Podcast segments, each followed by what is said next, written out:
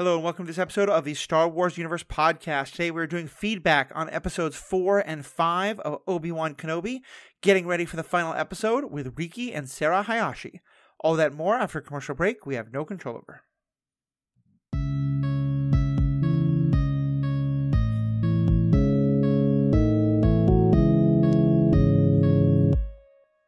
Welcome back. I'm Matthew Fox, they them pronouns. I'm Sarah Hayashi, she, her.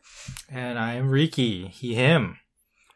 Riki and Sarah, um, you know, it's funny. We spent such a long time getting ready for Kenobi. It feels to me like this has flown past. You know, in about little more than 24 hours, the last episode of the show is going to air. How, how's the ride been for you all?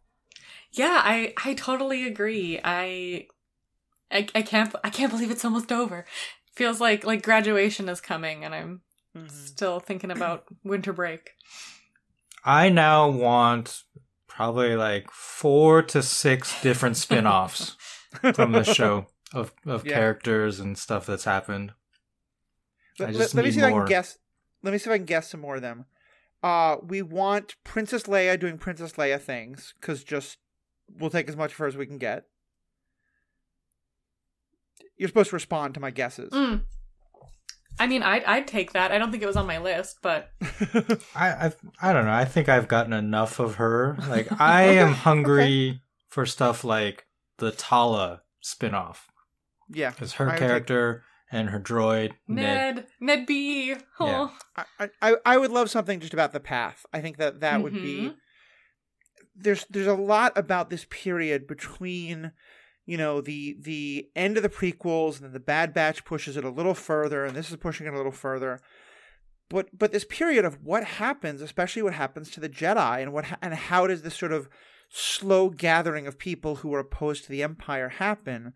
We see the beginnings of it in the Bad Batch. We see kind of the last stages of it in uh, Star Wars Rebels. And this we're starting to get kind of the middle points. I agree. Yeah, I would love to see a lot more of that. Yeah.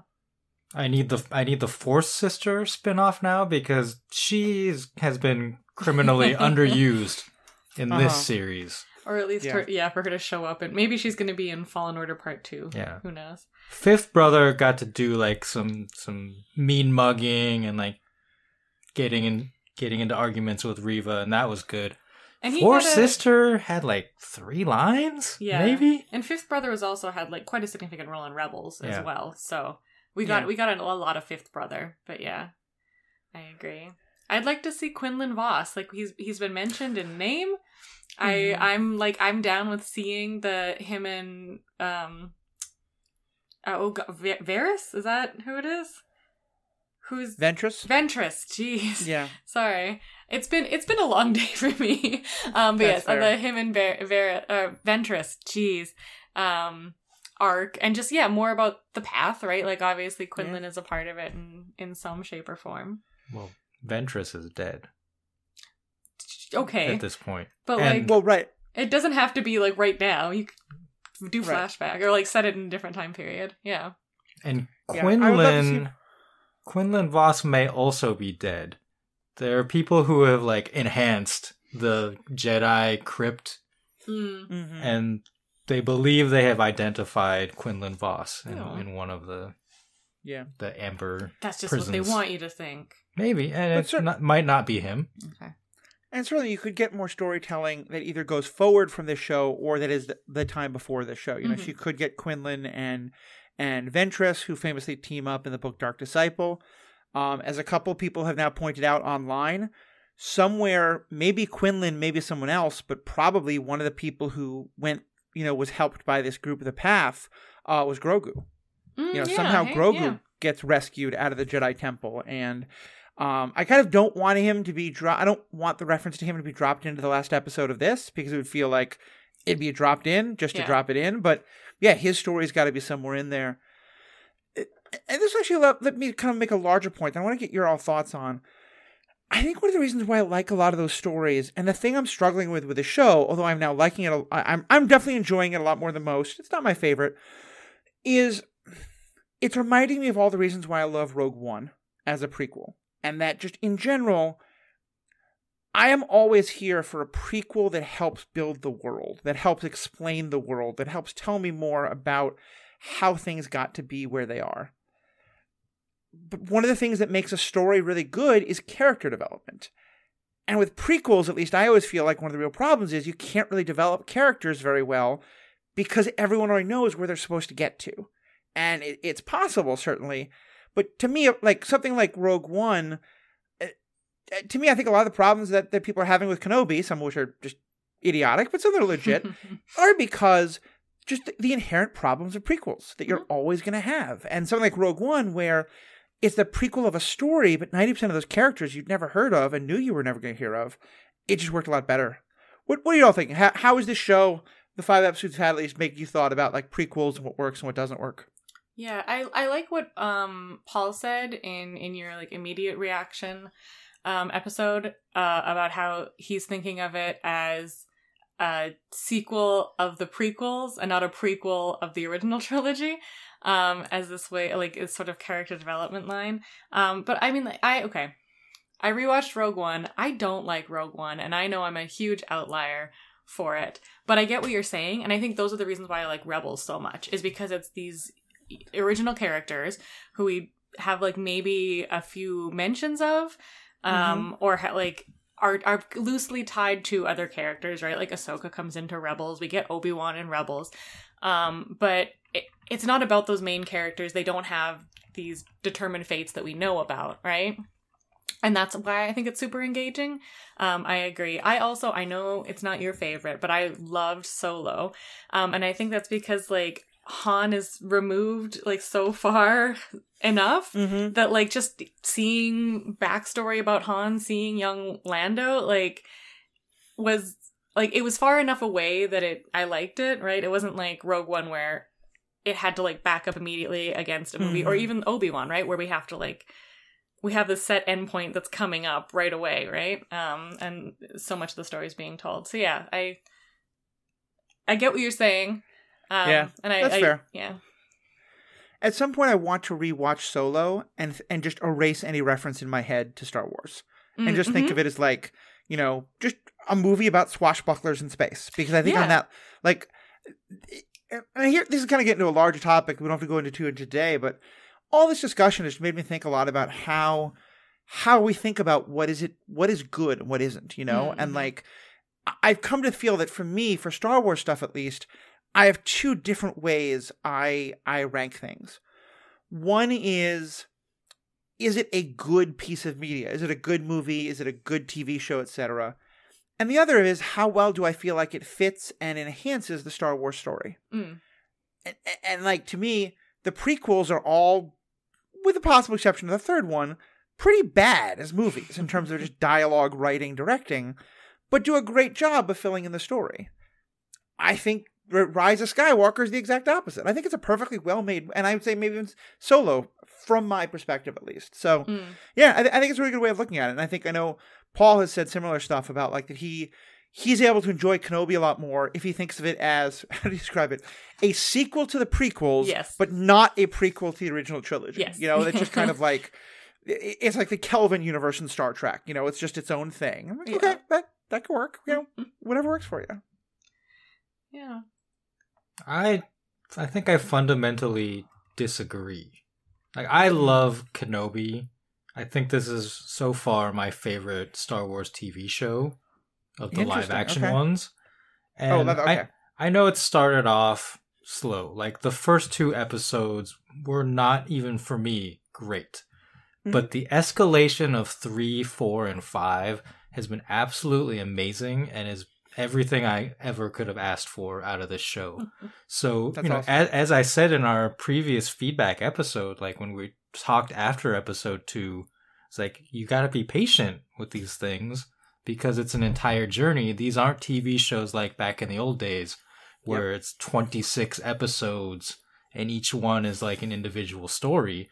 The entire six show arc is a story, and we have to see it through before we really start to evaluate the the entire experience. Yeah. Yeah, I mean, I don't know. I don't think it's necessarily like it's it's right. It's a mini series, right? It's not like episodic TV. I agree with you there. But like, I wasn't on board with Kenobi until episode five, and now I'm like, all in, um, like strapped in, ready to go. But it, I mean, it took me until episode five before I actually got excited about it again, I guess. Mhm. And maybe that's why I feel like it's ending so soon too, because like I was so hyped for Obi Wan, and then like a month went by before I actually got like really excited about it again. Right. That totally makes sense, and I, I think I'm kind of in the middle of you two. I think I think I've been enjoying it this whole time. I've had some quibbles. Um, I think episode five felt like the payoff to Reva. We should definitely talk about her specifically. Mhm. You know, I don't think I was ever on the board with like, oh, she's. I, I always thought she was an interesting character, and I was interested to see where they went with her. And I feel like what they have done with her is incredibly satisfying. Um, you know, and I think people are just gonna have different opinions on it. I think that's okay. Um, because I do think I I definitely do agree with you, Riki, that um the folks who were saying like, "Oh, I hate the show because her character doesn't make sense," or "I I hate the show because they killed the Grand Inquisitor," like, yeah, give it time, folks. Like, Yeah. um, it, it's funny. Um, I'm I'm currently in the process of rewatching Star Trek Discovery with one of my partners. Which have you two seen that show? Nope. Nope. Okay, are you planning to watch it at some point? Is it like a CBS All Access situation? Probably not. Then I have so we have so many streaming things. Like Okay. maybe eventually, but go ahead and spoil things. Uh, You're both okay if I spoil something? Okay, because there there are I'll, I'll be broad about it, but I'll say that there are two characters from underrepresented groups, both of whom die off fairly early in the show, Mm. and I think for legitimate reasons, it generated a lot of anger from fans who were very excited to see these. Both of them wound up coming back in an incredibly satisfying way that really worked for the story. And that's to me been a like I, I think that's a somewhat different example because I think that the, the there's a difference between I don't like this character, so I don't want to wait a couple episodes versus my representation's been killed off. Mm-hmm. But I think even there, it was kind of a nice reminder to me of like, yeah, sometimes like let see where the story is going before you leap to the before you leap to the conclusion. So with Discovery, do you think it was like the writers responding to fan feedback, or like this was always the plan and it just had they you had to wait to play it? Oh out? no! In, in both cases, it happened within like five episodes. Oh, so. I think it, it was definitely always the plan, and it, it it it like it was done in ways that really worked. Okay. Um. Yeah. I also think that we have been maybe ruined in some way by the short season arc type TV with WandaVision. Like Mhm. WandaVision Mm. one through what like 4, maybe even 5 was some of the most compelling TV I've watched in recent memory. And it was, you know, it was mystery box TV. So you were just like waiting for next week like we have to know what's going on. Like what is going on? And Right. it built up and then for for us, for Sarah and myself, it let us down like big time at the end. But I still think like that build up is what people are expecting from these short run shows. So when the first two don't immediately grab you, it seems disappointing. And for me, like I was like, I'm I'm still waiting. And then when Vader showed up in three, I was like, now it's grabbed me. Now I'm on for the ride. Let's go. Yeah, that's fair. That's fair. Now it's funny because at first, Riki, you said that you think this is your favorite Star Wars television show, and my eyebrows shot up pretty high. and then you corrected favorite live action. Um, where does this compare to you to to Rebels or Clone Wars? It's hard to say. I think Yeah. Rebels is a phenomenal show.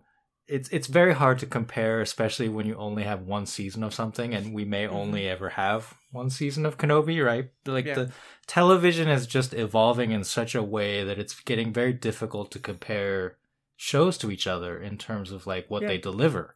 And I have the same issue even comparing like Rebels to Star Trek: The Next Generation, which was one of those old Mm. 26 episode shows, right? Yeah, I think it's Um, very fair. And it and it's just I don't know. I just enjoy I I just enjoy both and I'm Mhm. really looking forward to 6, the last Yeah. episode. I think I think that's fair. It's funny too because one one thing I've sort of felt with this is that you're right. It does feel very much like all one story, and I know this is where I differ from a lot of people. I kind of wish stories like I think for mystery box things like what you're talking about, it is really fun to wait each week and discuss and get into it, even if some people get a little too into the Mephisto of it all, as happened in some fan circles with uh, the MC with WandaVision. I think a story like this, like to me, talking about, you know, in WandaVision, every episode was a lot more self contained. Mhm. Whereas this, it feels like telling me, like, do I like episode four, episode three? It's kind of like, do I enjoy different chapters of one of my favorite books? You know, it's just, it's all just the book. And I do think at least I would be enjoying Kenobi a lot more if it was just, if I could just binge it in an afternoon. Mhm. Um, and I'm probably gonna do that with Mary and see how that changes it for me. Um, but overall, I think I, I'm definitely enjoying it a lot. For me, it's not Mandalorian. Season, Mandalorian season one is still kind of the gold standard, I think, of Star Wars. But is that because I think it's better made, or is it just because it is characters who I don't know, and so it appeals more to me? I don't know. And I, I think it's one of the best parts of this whole conversation is that just you know part of why I think it's important to get away from like what is the best Star Wars is we all want something different from Star Wars, and so it's okay that it's going to be different for each of us. You know? Yeah. Totally. Yeah, I I mean I hmm. I think I completely agree with your if I could sit it sit and watch it in one go, I think I'd like it a lot more than like Mhm. the waiting because it feels like there's not like as Riki pointed out, there's not something to be waiting for, right? You're just Right. like wanting to continue the story. And I think like the way that they even title I don't I don't I totally forget if this is how they did it in Mandalorian, but each episode is called part, right? Like part 1, part 2. So we're waiting for part 6 to come out, which I think does maybe it's trying to lend more to that idea of like these are all just parts of the same story. Like it's one big novel. It's what we should have done with eternals. What? Um and like broken it up over six hours. Six plus hours ish right? Like wasn't the first one a bit longer? Anyway yeah it's like a six hour movie but obviously we're not going to expect you to sit there for six hours. So Mhm. we've sliced it up for you. Enjoy. Yeah. And uh, I know a lot of folks, myself included, have said like, "Oh, well, we're only getting one more episode." This next episode is 95 minutes long. yeah okay So we're basically getting a movie. a movie you yeah know, like and Oh, or two okay. two episodes of this length. So hmm So let's talk about some of the biggest things that happened in this in these two episodes uh, since I last had you on. I think the biggest is the reveal about Reva. What'd you all think of like where they went with her character? Fantastic. I my biggest worry with Reva was that her backstory would be too similar to the second sister's backstory in the video Mhm. game Fallen Order because they are you know they're female inquisitors that seem to be seem to have been uh, Padawans and or younglings during the Jedi Council days. So I did not want it to be too close. It wasn't. It's very different. I'm not going to spoil what the second sister's story exactly is, but it is different enough that I'm very satisfied and I love that she has reached this point with the force and the dark side that she is hunting Vader, but she's doing it for very evil reasons, for dark side reasons. Yeah. Yeah. and and I like that she didn't. Um, I mean, I guess she kind of she went along ish with Obi Wan's plan in the end to like get Vader, but I like that it wasn't like the enemy of my enemy is my friend. It was like the enemy of my enemy is still my enemy. Um, we just like could be a have this aligned tool. goal. Yeah. Exactly. Yeah. Um. So like yeah, like it's very clear that Reva is still not Obi Wan's number one fan by any stretch of the imagination, but her desire to get Vader overwhelmed her desire to get Obi-Wan. So she she chose that battle. Um and yeah, I I I like it a lot. At first I too was like double tap you guys, like Grand Inquisitor, Darth, like Darth Vader, why aren't you killing Reva? Um but the more like the more I think about it, the more it makes sense that they've left her alive, like especially because basically Anakin's left her alive since she was a youngling, right? If we're like following Right. this arc if he knew the whole time. Um, so the idea that he would like keep her alive now, it kind of seems like the ultimate nagging, right? They're like, mm-hmm. oh, your rage, it was useful, it's not useful anymore, babe. Like, see you later. And then they're like leaving her this opportunity to like, oh, but prove yourself, prove yourself to the dark side. Yeah. It's clearly a lie when he says you are of no more use. Yeah. Otherwise, he would have just like sliced her up completely or whatever. Yeah. yeah. So they they're using her. They're still using her. Right. Well, I think it could be either one. 'cause it's funny, actually. I, I think that's a good interpretation. But also, Sarah, as you were saying it, especially the negging part, part of what I was hearing is like, if the idea is never leave an enemy alive if they could be a threat to you, you know, you say that to someone and they're like, but I'm going to leave you alive. It's the ultimate like utter. I am so unafraid of you that I'm Mhm. just not even going to bother. You're not even worth me killing you. Yeah. She's Um, not a threat. Uh, yeah, and that's the thing. Like, I don't think I, I I agree. Like, I think Grand Inquisitor and Vader have this like on lock. They don't Mhm. find her threatening, which is partly why they're not killing her. But also, like, I think they still think that she can be useful, right? Like, she hates Obi Wan a lot. Um, Mhm. she has this need to prove herself, um, and like hates Vader, but like this in this rage that is obviously fueling her dark side powers. And like, I think um y'all pointed out in uh your immediate take of episode five that like Reva hasn't seemed super duper strong with the force. And like yeah we've only seen her like chucking bombs. Like she she threw the bomb to like blow up Wade and she'd use like some mind powers. Wade. Mhm. um she's like used her mind powers a little bit.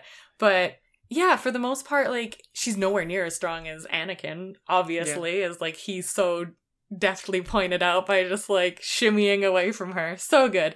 Um but like giving her more rage how like fueling her with rage and like maybe she'll Yeah. come back even stronger and be a good inquisitor again Yeah. Yeah, I mean I think that's also I think Vader is he's happy to have all these different pieces on the chessboard, Mhm. you know? And it's like, well, just if you're utterly not a threat to me and but maybe in some world you do get strong enough to kill the Grand Inquisitor and take over, sure, you know? Yeah.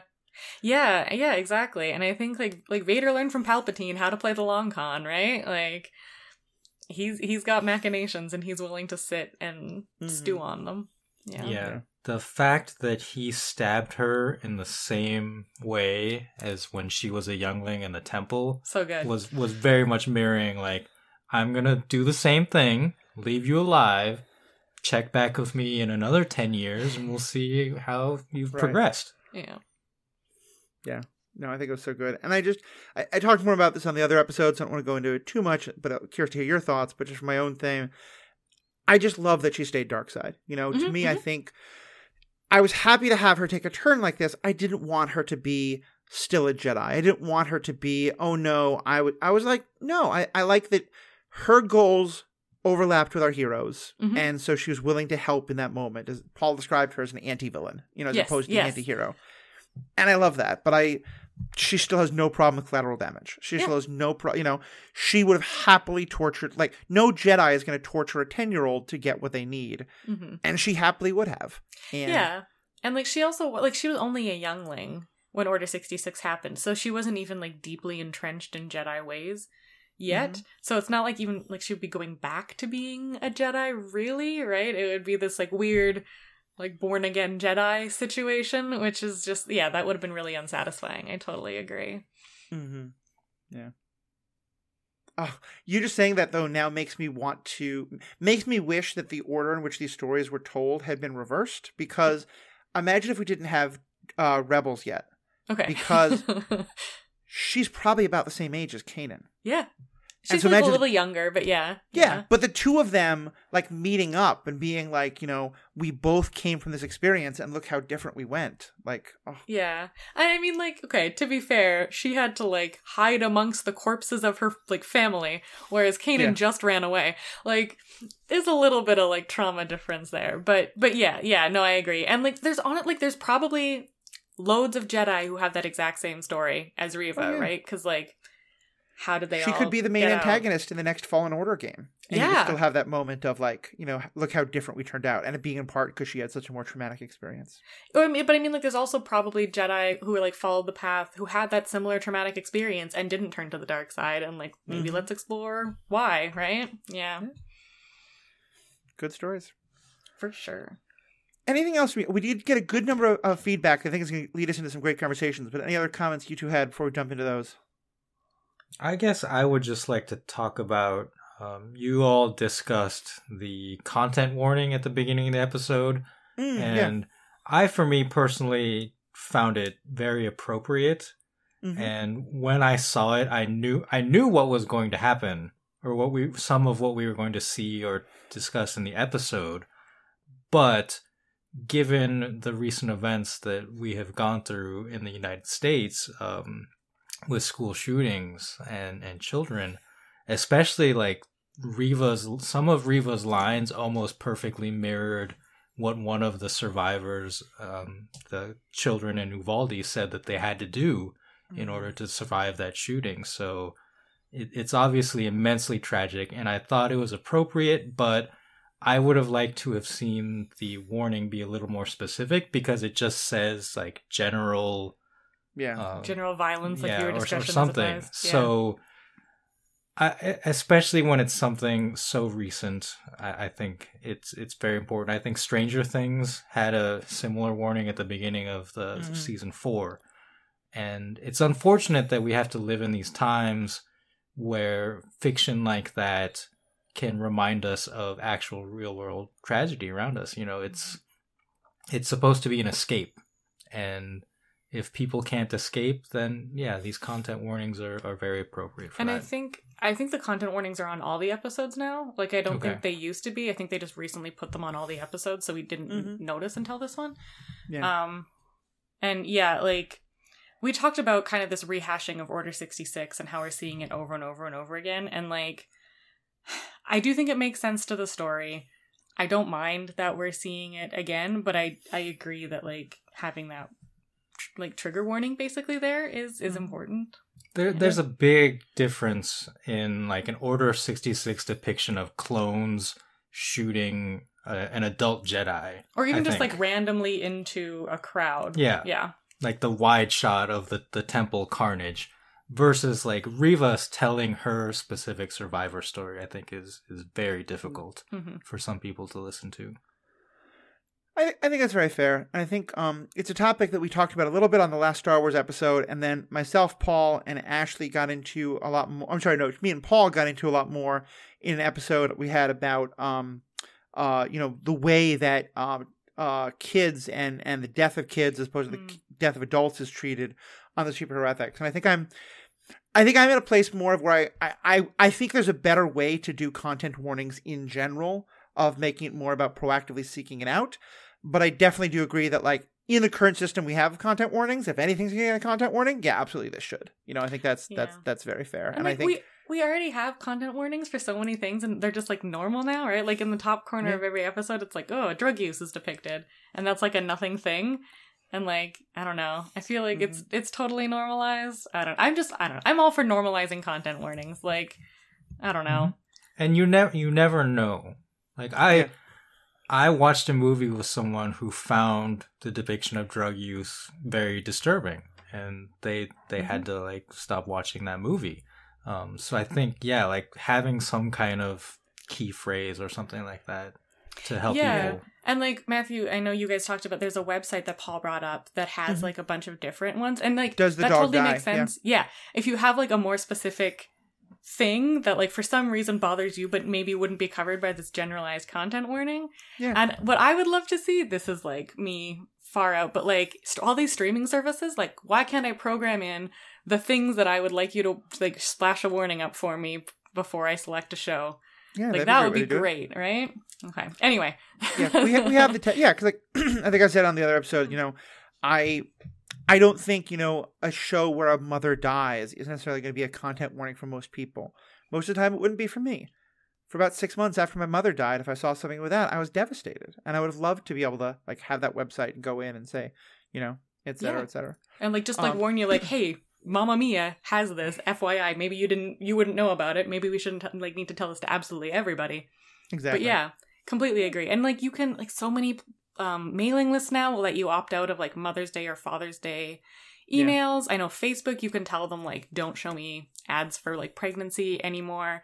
Like it, the, the the technology's there. It just needs to like why, I- I mean, can't we bring it to streaming services yeah The sad thing is, the people who have figured this technology out are like the super conservatives. Like there are things you can have like that that'll be like, don't show me anything where you know two men kiss or you know Ugh. where women wear pants or you know whatever kind of ridiculous thing they're upset about. sure But so yeah, yeah the tech's out there. We can figure it out.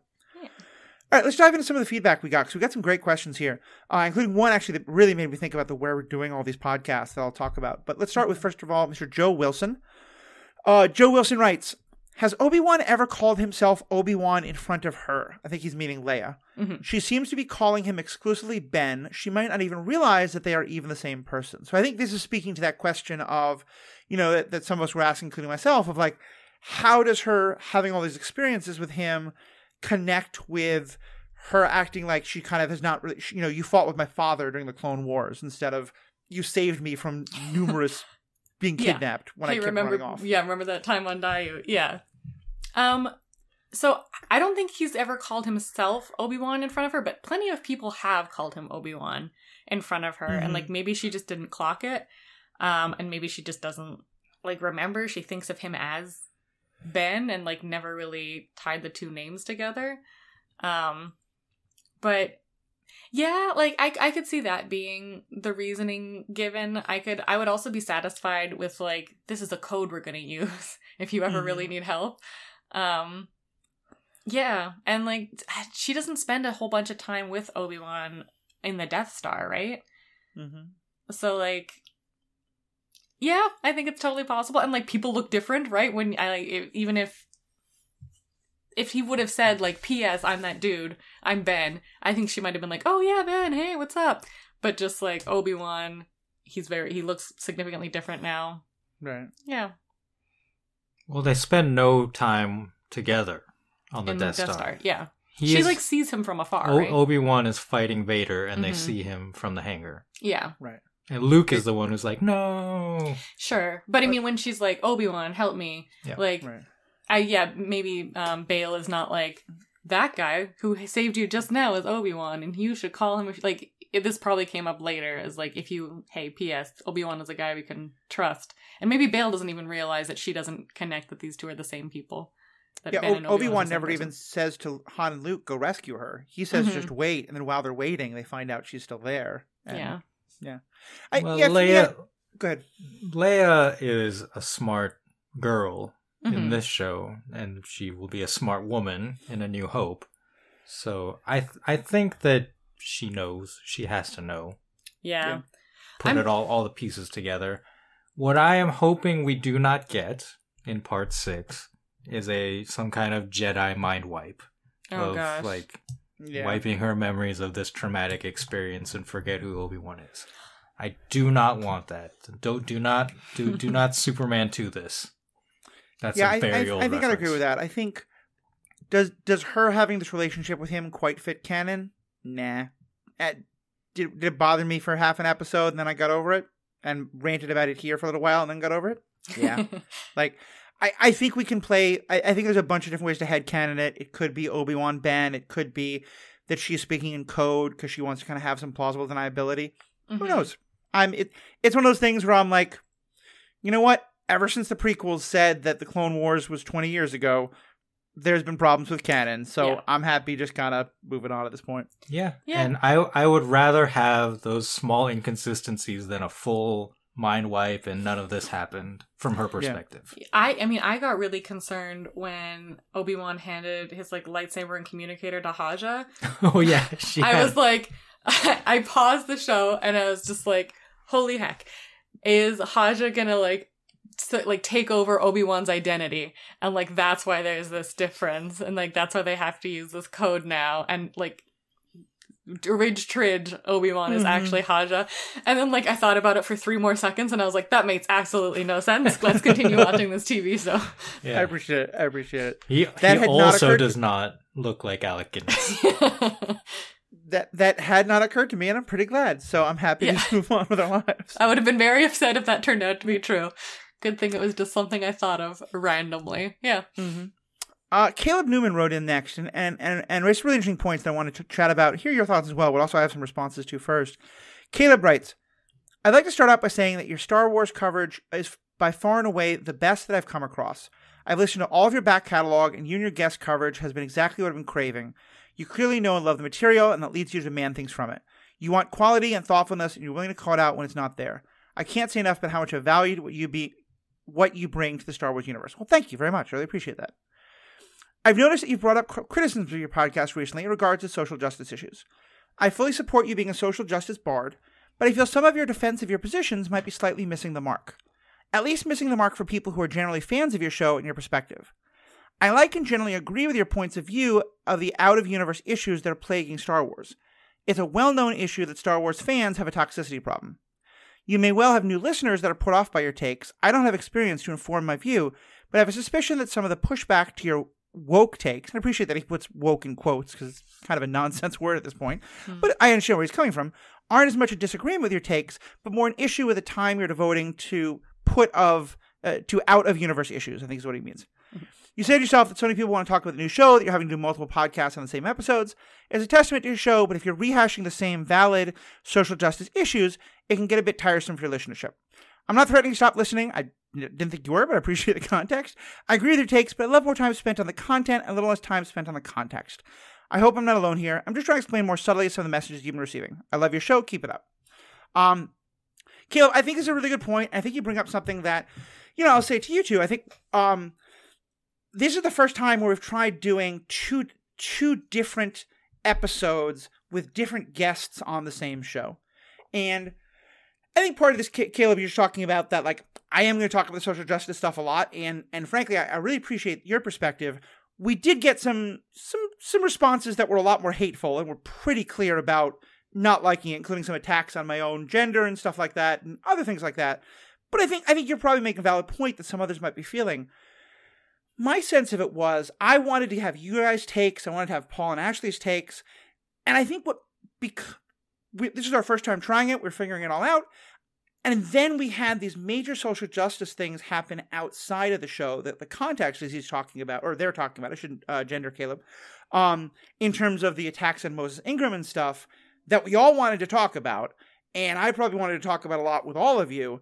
And it probably meant that I was at, least one or two episodes. I probably repeated myself a lot on that, and I think that's, I think that's on me, and I think that's one that the out of context issues are, I think, important for us to talk about as fans, especially because our voice in fandom is an important kind of counterpoint to some of the more toxic voices that are out there.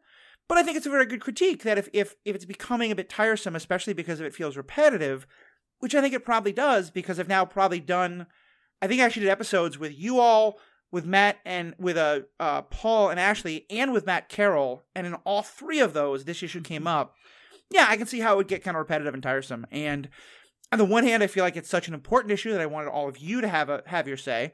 Um, but I think it's a good thing to think about, especially as we go into more shows, is how can we make sure that if we have different voices, we're kind of keeping these takes a little bit different and maybe different focuses and stuff like that. So I think that's my first thought. And so I, I'm not going to say that I'm going to stop talking about these things because I think they're super important for us to talk about. I think, uh, you know, it might be that we, we separate it out a little bit more in terms of when we talk about it or not, or just keep thinking about it. But what I get from this email is that, uh, at least as I see it, we're experimenting, we're trying new things.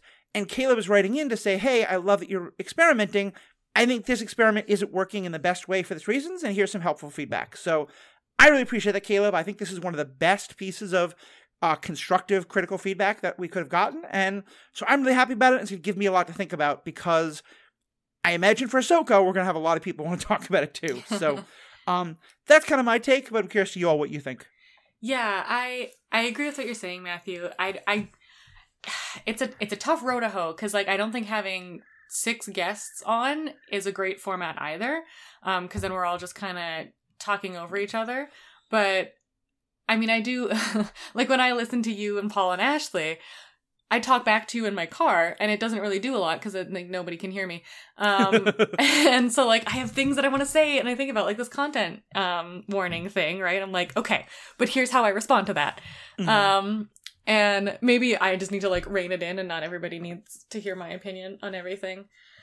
Tragically, as much as I as much as I think they all want it, I know that that's no, not true. I think I just need to shut up and trust that you've heard me already and let you two talk. well, I mean, like I don't know. I try and do my homework. Sometimes, uh, sometimes I don't. But or like, yeah, I but I don't know. I do. I do feel like I I want to respond to things that you guys are also talking about, but not while all of us are in the same podcast. Yeah I, I i think it's just like a tricky thing that we're trying to work out and yeah. maybe we need to do a little more behind the scenes talking to like hash it out so we're not our, our listeners aren't hearing the same thing over and over and over again. I get that.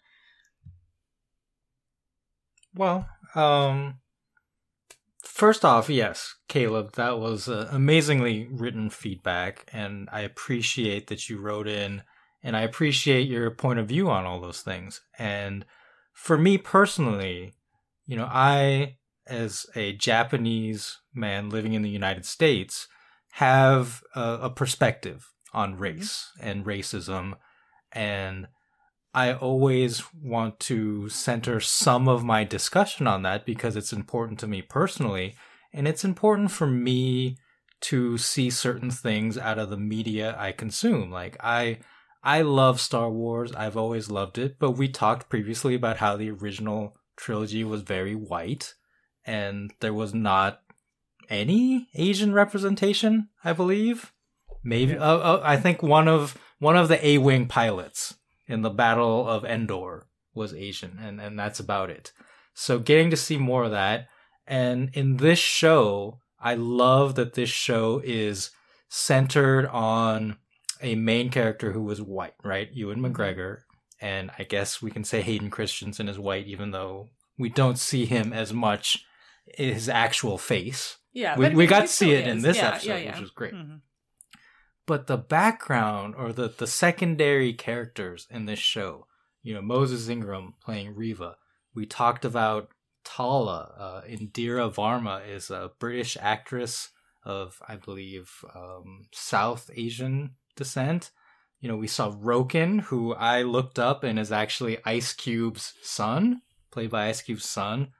Um, and then the pilot, Sully, who is Wade's co-pilot and shouts Wade when he gets shot down.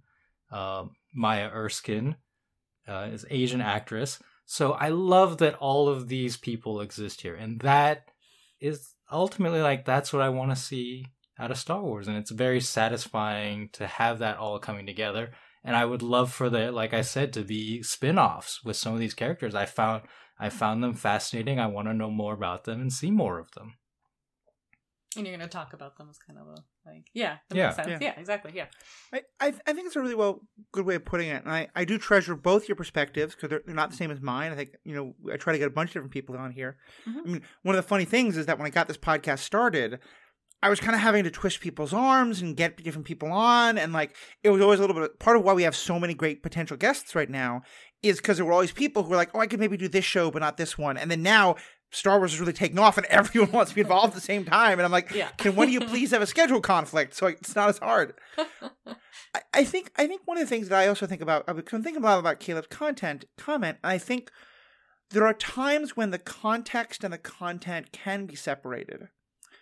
I, not entirely. I don't think they can ever be entirely separated. But mm-hmm. I, I mean, here's here's a better way to put it. I think in the case of Star Wars, it is harder than normal to separate the two. A, because of the attacks that have so clear, like the people who are attacking the content, saying Reva's a bad character, and are not, it is possible to be, not love the character of Reva and not come from racist reasons. I absolutely agree with that. But certainly an awful lot of the attacks on her, on the content of the show, have been because of those context issues around the race of the actress and the character. But for me, it's especially true because in the past, Star Wars has done such a bad job of responding when there were racist attacks or sexist attacks on the content, you know? And I think we've talked before about how in the case of uh, Rise of Skywalker especially, but even even Last Jedi, which I love, you know, the the racist attacks on on the character of Finn and then of Rose, um, you know, there there were some changes that were made that were so and and so having Disney and Star Wars defend Moses so clearly and have her be this character, I guess it, it's it, it's not an excuse, I don't think, but I think it's a response that it's why for me it is important to talk about the context as part of the content discussion without separating the 2 mm-hmm. I think maybe we could have found a better way to kind of have that maybe it's just one big discussion with all of us and and but I don't know. But it's it's it's a good thing to think about and something I think as we get around to Ahsoka we'll we'll keep talking about. Yeah, and especially with like tough context, or I, I kind of I, I understand like not wanting to maybe hear it all the time. Like I get the news news fatigue too, right? And there's like a lot of terrible things happening. And I don't necessarily always want to be hearing about the terrible things that are happening because I know about the terrible things that are happening. So like I, I, I get that like having it come up every time is yeah, and I, I get where Caleb's coming from here. Right. Yeah. Definitely. Yeah, Definitely. and like when we're talking about Moses and saying you you can criticize her performance without it being racist. Mm-hmm. I do think now that we have we are five parts into this show and the fact that you know I said earlier I didn't enjoy the first two episodes as much. I look back and I think her her performance in those first two episodes was more restrained. Whether that's by choice or comfort level with you know the character or whatnot, but she let go in this part, part five, and it was delightful. Her Yeah. like yelling to the stormtroopers to light him up, and then yelling at Vader and just like slashing at him. It was phenomenal, and I loved seeing that. Oh, and I, I, I think that's true. And I think even in, in episode four, like, I think it's a lot of fun to play a villain. I, I haven't Mm. acted since since college, but I used to do a lot of like high school and college theater, and a lot of fun with it. And playing villains is fun. I don't know if I could possibly look at someone as adorable as the actress playing a ten year old Leia and Yeah. and act menacing and evil. I couldn't keep a straight face. I would just want to hug her and be like, "Oh, I'm so Yeah. sorry. I don't mean to make you feel bad." You Especially know, when she's like sassing you back. It's just like, Yeah, it's so like- Yeah. that's great acting too. So yeah, no, I, I I'm with you there. I think it's just important And- to get into all this. So and I and I want to contextualize like the fact that her performance was more restrained could also be like part of Reva's character because Mhm. at that point she is trying to get closer to Anakin to Darth Vader so Yeah. she is she can't show her hand yet Mhm. and in this in part 5 she showed her hand and boy was she angry Oh yeah. well, especially because, and granted, I get a lot of this from the novels that I've read, both legends and canon. But one of the things I think is so fascinating about the dark side is that it's this this uh, almost uh, a contradiction in that you're a supposed to be feeling your emotions and not letting anything else hold back your emotions. You know, your emotions, your passions give you strength. Your strength breaks your chains. I'm misquoting and all that. But at the same time, also, you're supposed to always be playing the long game. You're supposed to not Mhm. letting people see your emotions. You're supposed to, Mhm. you know, and so it's this it's this duality of like feel the anger, feel the hate, and then bury it down deep enough that you can plot till you're ready. So so yeah, that restraint makes a lot of sense if you think about it from that perspective. Gosh, it's so wild. It, it's like the the like Sith and Jedi ethos are kind of like these mirror images, right? Where like Jedi are like you're supposed to care about people and care about life and defend people, but you can't feel anything for them ever. Yeah. And like they're at Sith is the exact opposite, right? You're supposed to feel all the things, but hold back because the long game. Yeah, it's just oh man. Star Yeah. Wars is so good. Anyway. And I, I will say, um, for anyone who wants to explore this more, read Dark Disciple by Claudia Gray. She's a great author in general, but that book especially because she talks about how two characters, one from a Sith background, one from a Jedi background, start to really feel their emotions, including their emotions towards each other. And it's just, it's a great exploration of all these questions. Yeah, that, was the book we were talking about earlier with Chris Yep. and Adventurous, right? Yeah. All right, uh, two other good emails we got. One is from Stephen Brow. Uh, now, Stephen, I want to um, uh, let me just read the email and then I'll get to it. So, one is from Stephen Brow. Stephen writes, "I see a lot of comparisons to Shakespeare's Macbeth and Darth Vader. Uh, first of all, I'm not in a theater, but still, I will. ho- I'm not going to refer to it as a Scottish play. If you all feel a need to, please go ahead. Both deal with the fall of a hero. Both Macbeth and Anakin won a battle, Norway and Dooku. Both were passed over for promotion, Prince and Jedi Council. I think he means Jedi, the, the, the Jedi the Jedi Master. Both were seduced to evil, Lady Macbeth and Palpatine. Disagree on that interpretation a little bit with Lady Macbeth, but we'll keep going. Both kill children and attack their friend, Banquo and Obi Wan. Both are evil incarnate. Mm, Okay, okay, interesting point. Uh, beware something wicked this way comes. May the force be with you, Stephen. Um, I, this is one of the best emails we've ever gotten. I love this. um, we had Austin Tichenor, who is the head of the Reduced Shakespeare Company. He's an incredible Shakespeare uh, knowledge. He and I have talked a lot about Shakespeare and the MCU on the Superhero Ethics podcast. I'll be forwarding him this question. Hopefully, I'll have an answer from him for next episode. Uh, but what do you all think? I don't know how well you know the Bard, uh, and particularly Macbeth. Um, I played Banquo in my high school production of Macbeth. Um, nice. Yeah, it was like a weird. it was like set in Nazi Germany. My drama teacher was not, in hindsight, the best dude. Um, but anyway, yeah, I but I I don't. I don't remember a ton. I do know we watched the like Playboy produced movie also in high school. Um and yeah, the I also was kind of like seduced seduced to evil Lady Macbeth Palpatine. Um hmm like doesn't Lady Macbeth just kind of go a little like she starts having visions, right? And like is trying to inspire her husband to greatness.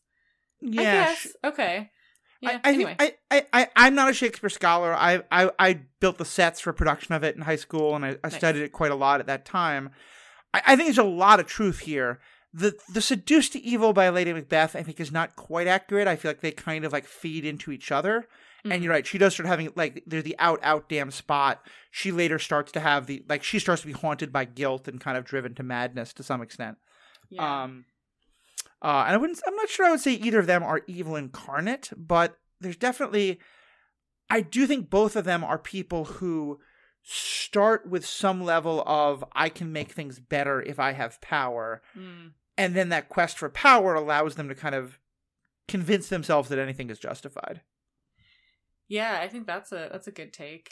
Um Yeah, I hmm. Sorry, I'm stuck on Lady Macbeth and Palpatine because like oh yeah, I, I I think like Palpatine and Anakin also kind of fed off each other a little bit too. Anakin wasn't as aware of it to be fair. Um huh. I'm just out. You're For this discussion. Thank you for coffee? writing in, Stephen. It's been too long for me. Oh jeez. Yeah, I I mean I think it's cool. I always love a good Shakespeare comparison with modern media. Mhm. Um like I- the Lion King uh Hamlet is like my faves. Mhm. Um but yeah, I think I think you can draw some interesting parallels. I think it's also like a testament to just how like timeless Shakespeare actually is, right? Where these Mhm. stories are still good how many years later? yeah. Yeah, but Like- this like que- this quest for power and absolute power corrupting absolutely. Like in some level, I feel it's almost Othello. In like to me, mm. Anakin is more Othello in that he is the oh. outsider who everyone kind of judges and no one really trusts to give him, but he is this incredibly powerful figure who everyone needs. And the if Palpatine's Iago, you know, in terms okay, of yeah, like yeah, kind yeah, of whispering in his ear and making him be worried about the woman he loves. In this case, it's not jealousy; it's fear for her protection. But yeah. like Palpatine kind of like invents a lot of the things that Anakin is afraid of, um, or he plays upon those fears and magnifies them. So And I think like there is there is like a weird this is in in Clone Wars where Anakin's getting like super um, jealous of Padme. So I could see like the Padme Desdemona link, I guess, if you Yeah. wanted to make that. Yeah. Desmond, I'm yeah, just gonna go on a wild tangent and say that Anakin is Hamlet. No evidence to back it up whatsoever. Yeah, I mean, he spends a lot of time trying to figure out what he wants to do. Um, I would say okay, I would say Luke is Hamlet because then you have the like dad reference at least. If you're mhm. gonna go taking stabs in the dark. But yeah, yeah, that's really interesting. I'm really curious to see what um the the the your friend at the Shakespeare Company Au- Austin. Tichenor. Austin Tichenor. Yeah. Yeah. All right, we got one last one um, from Cindy Fry. Cindy writes, "Oh hey, the dark side users are acting like dark side users!" Exclamation point. I love what you said about Reva. She gets this complicated motivation, but she's still a badass to be feared. Please make sure MCU Matt hears about this. Not so black and white after all. Smiley face. Uh, I'll talk about that in a second. Thanks for the great coverage, and thank you for calling out the toxicators. We need more of these voices to show the babies they don't speak for us. May the force be with you, Cindy. Uh, I love that both of those ended with the force be with you. So and Yeah. and also with you. I'll say And in also good, uh, you. well trained, uh, uh, church going fashion. and with um, your spirit. The re- the MCU Matt, I believe, is a reference to Matthew Carroll, who is uh, from the MCU cast. Uh, he we refer to him as kind of Panda Isamo, Granddaddy Panda. He's the uh, titular head of the whole Stranded Panda universe that this podcast is a part of. Um, and yeah, he had been, you know, we kind of it's more of a teasing thing, but he's very much of oh, I like Star Trek more than Star Wars because it's more ethically complex, and Star Mhm. Wars is often too black and white. Um, and he he in his into his defense has been talking that he really likes Kenobi, that he he watched Clone Wars and started to get a lot more of the complexity.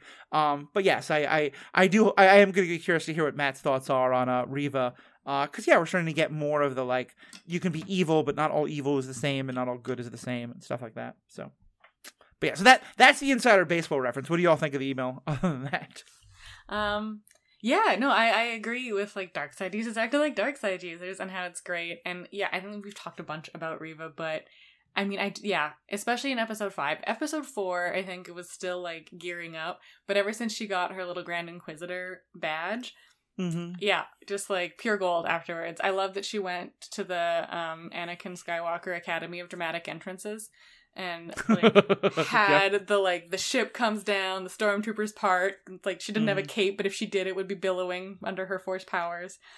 Yeah, just like just so good. And then like that all that coupled with like such a, a really tragic backstory, right? So like you've got sympathy for Reva, but she's still very evil, right? And like I think Mhm. Paul's description of her as an anti-villain is like very apt. Um but yeah, oh I just I don't I love Reva. She's great. I will be very sad if she dies next episode. Um but not surprised, I guess. Yeah. Yes, she kind of has to die now. I think. I think so too. Yeah. I I don't. I think she has to. I think she has to be taken off the board by the time the the next set of movies start. But I think we've Mhm. got you know ten years. I, I think honestly, she her being the villain in the ne- the next uh, Fallen Order video game is a strong possibility. I think we're Mhm. gonna get a lot more stuff there. You know, I think uh, Yeah. And Fallen Orders in this interim period, like slight after Obi Wan, but still before New Hope. Right. right. So that would make sense. Yeah. And like just even like more Inquisitors, right? Like we we got Ninth and um second sister in Fallen Mhm. Order. So there's still like there's still a lot of numbers to, to to go. Um Definitely. but so yeah, I, like, having her come back as an Inquisitor who's kind of just been like knocked down a peg, I think would be interesting. Um, yeah, I'll be, I will be sad if she dies, but I will not be surprised if she dies in the next Yeah. part. Yeah, I think it's fair. I and I'm I'm just torn because a part of me is like, you know, Taika Waititi kind of made very clear that he said, you know, he's going to get his trio of movies and he's not going to give us more of the Skywalker saga, and I'm I'm thrilled about that. I Yes. want more Rogue Ones. I want um like I'm I'm excited for the for the Ahsoka show because it's happening in the kind of the the time we haven't really explored. I'm really excited for Ca- the the uh, uh, Cassian Andor show because that's about a time that we, and that's going to be again about characters mostly below the radar screen. I hope. I'm not really excited for more shows about this period, but Moses Ingram's a great actress, and I want to see more of her. So if she's gonna if she's gonna be in one of them, all the better.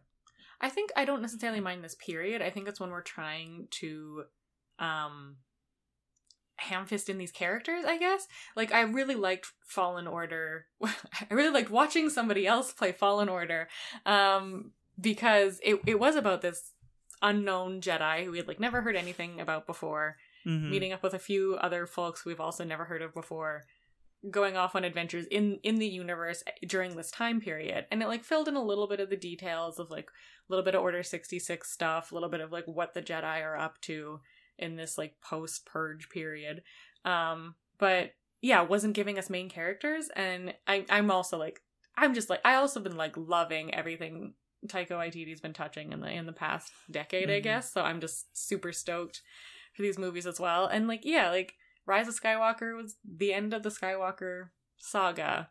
I'm excited to to start a new saga as well. What if we got a Hondo Ohnaka show that is just like kind of a sitcom? Like he like inherits some space station and he's running this space station, so it's kind of like Deep Space Nine, but a little wackier, Mhm. and has nothing to do. Like there's no Empire, there's no Jedi, It's like but it's just Spire it's just Hondo running the space station. Yeah, well, he's uh, Honda's got like the Ohnaka Trading Company, which is a perfectly le- legal trading company. Mhm. Mhm. Um, that's like post Rise of Sky, post Rise of Skywalker, I think. Um, yeah, and Yep. but I mean, if, if we had like a What We Do in the Shadows type show of Hondo Ohnaka, I would, I would lose my dang mind. Um, I. I I would love that. I think another way that that another show that I've seen a lot of people propose that they want is a show that's just about Lando, where Yeah. it's Oh, yeah. Billy Dee Williams as the kind of like the Wonder Years. Billy Dee Williams is the narrator, Yes. and then um I want to call him Young Donald Gambino. Is it Danny Glover? uh, Donald Glover. Donald Glover. Thank you. No, it is Um, Danny Glover. You're right. You're right. It's Danny Glover. Donald Glover is a different actor. Ooh, Ow. sorry. Okay. Oh gosh. Y- young Gambino Glover um, is the like that he's the one acting it with Billy Dee Williams narrating it. And I think if that happened, like Hasan Hondo Ohnaka would be a great, you know, side character. But yeah, I also love that idea. Like a show that's mostly just about Hondo Ohnaka. And every now and then we get glimpses of this like very important piece of like the Jedi plot line emerging, but no one cares because we're just trying to make sure Hondo can get the next score. Like Yeah. that would kind of be wonderful in its own way, you know. That'd be great. Yeah, and he So- is a character where you could have a very different tone. Because Star Wars, most of the Star Wars stuff that we watch and talk about is pretty serious because it's Mhm. it's war, right? Yeah. But, But- that is a way you could just have like almost a comedy show. Yeah, and I think like they um Resistance season 1 kind of tried to do this sitcom situation and it it didn't land. Mm-hmm. Um and I mean season 2 got better, but I think it got canceled before it could actually go Okay. anywhere with it, which is sad. Um but yeah, like Rebels has like a bit of a lighter tone. But yeah, I, I think like we can we can have lighter toned Mm-hmm. Star Wars stories. We got some of them in visions that were like satisfying. Yeah, we'll Yeah. see. What, especially because Andor, as far as I can tell, is going to be incredibly dark, Oh which yeah. I'm really here for. Um, you know, I like the idea of like, I, I just love stories that talk about how even when you're fighting for the best causes, you have to get your hands dirty sometimes, and that that's, That's a hard fair. thing. And but yeah, if we're gonna get that, then maybe some some some Hondo Ohnaka as the balance would be Yeah. uh you know some So like it's- cheese to, to even everything out. Yeah, I I I think that's really important because I worry about like the DCU effect of like, Mhm. ooh, our dark and gritty Batman movie was really compelling and interesting. What if everything was the darkest and grittiest you've ever imagined? And it's just like I don't need a dark gritty take on literally everything. Thank you very much. But having these like like Obi-Wan I think is a good example of it's like it's very serious. It doesn't have a lot of like comedic points. Whereas like Rebels, I mean there's like an episode where they're trying to find Malurun and it's like going off the rails, but Mhm. also has like dealing with war, dealing with the empire. I mean, the baked MCU, I think, is yeah. doing this well. The MCU, Mhm. a lot of it, is, like, and I love Grimdark. I'll defend Grimdark to the to the death. But now they're giving us a show about a teenage girl having a crush and having new powers and just being her community. And it's colorful Yes. and it's bright, it's fun, it's wonderful. So Yeah. Yeah. Yeah, that's good. Oh, all the balance. Give us all the different things. All right. Well, thank you both so much. It's been great having you all as well. Thank you to all of our listeners for your feedback. It is a huge part of what makes this show worthwhile. I just love these conversations that we get to share with you all. Um, for either Sarah or Riki, any other last comments you wanted to make about this? I know we didn't talk much about episode four. I'm sorry. That's basically it. Yeah. Darth Vader, Darth Vader, Darth Vader. Amazing. Yeah. Yep. Yep. And you know Oh, what? I For okay. all the- here's Oh, go ahead. I sorry. I do have one last comment. If you okay, wait, hold on. Maybe not. Did this happen? Did like Obi Wan asks, "How long do you need to fix this?" And the dude says three hours, and he says, "You have one hour." Why ask? Just tell him you have one hour. Okay, that's I the. thought I thought that was like a Star Trek reference. Yeah. it seems very Star Trek, but like, yeah. I, why I did did, you even ask? I did expect some level of like, I can't do miracles, Mr. Kenobi. I, I, I'll just say, after all of my concern about it, all of my, com- all of my, you know, oh God, I'm not ready for it.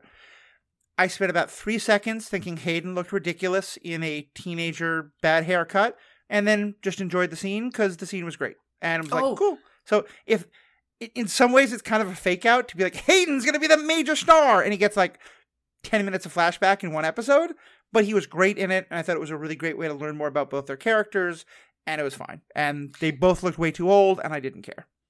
okay, I have, I have more things to say. Just kidding. Everybody needs my opinion all the time. oh, Um, please.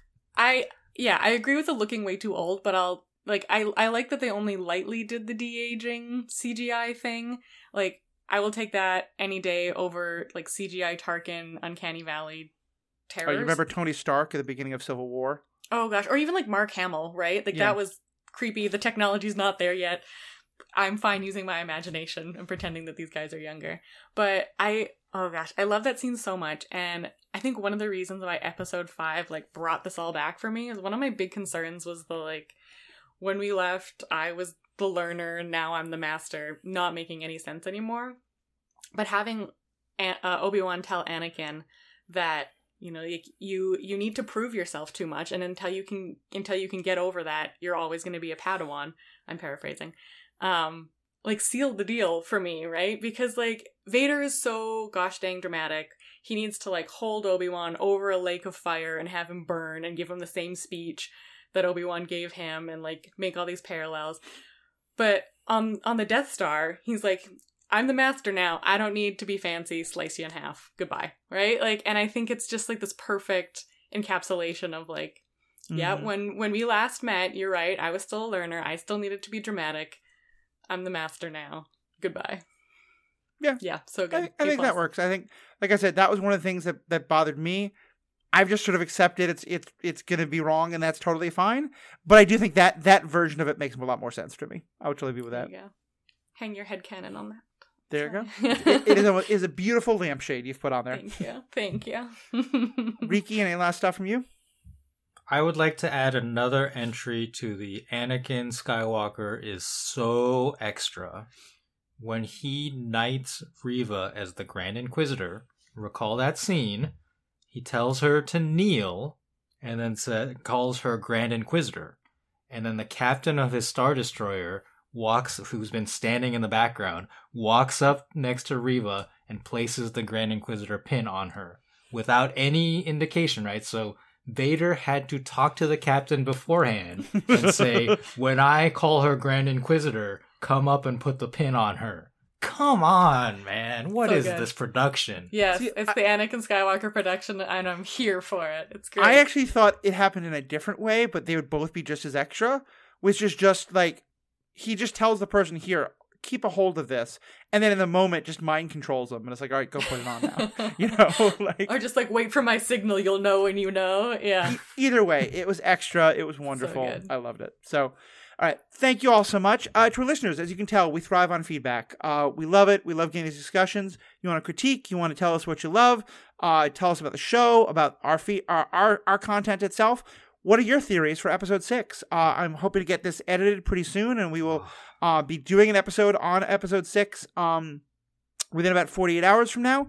So, um, you know, get us in your feedback. Uh, would would love to hear your thoughts, and we'll talk about it uh, both when I go live with Paul and Ashley on Wednesday night, uh, but then also when we come back to the final feedback with uh, Riki and Sarah. Uh, over on Superhero Ethics, I'm about to be recording an episode on uh, Ms. Marvel, the first three episodes, with uh, Emily Cassell and Zuhair Ali, both of whom I know are huge fans of the show and have had very different perspectives that are really looking forward to having both of them on all the stuff you can find, all the ways to contact us, all the other podcasts you'll find on uh, theethicalpanda.com. Facebook, Twitter, email, all the ways to find us. It's all right there. So, on behalf of myself, Sarah, Riki, thank you all so much. And as fans, be excellent to each other. Wade! Poor Ned. Oh, oh, Ned. Ned be no. I need Star Wars to stop having dramatic droid deaths. Never. You can't watch the light go out from a human's eyes.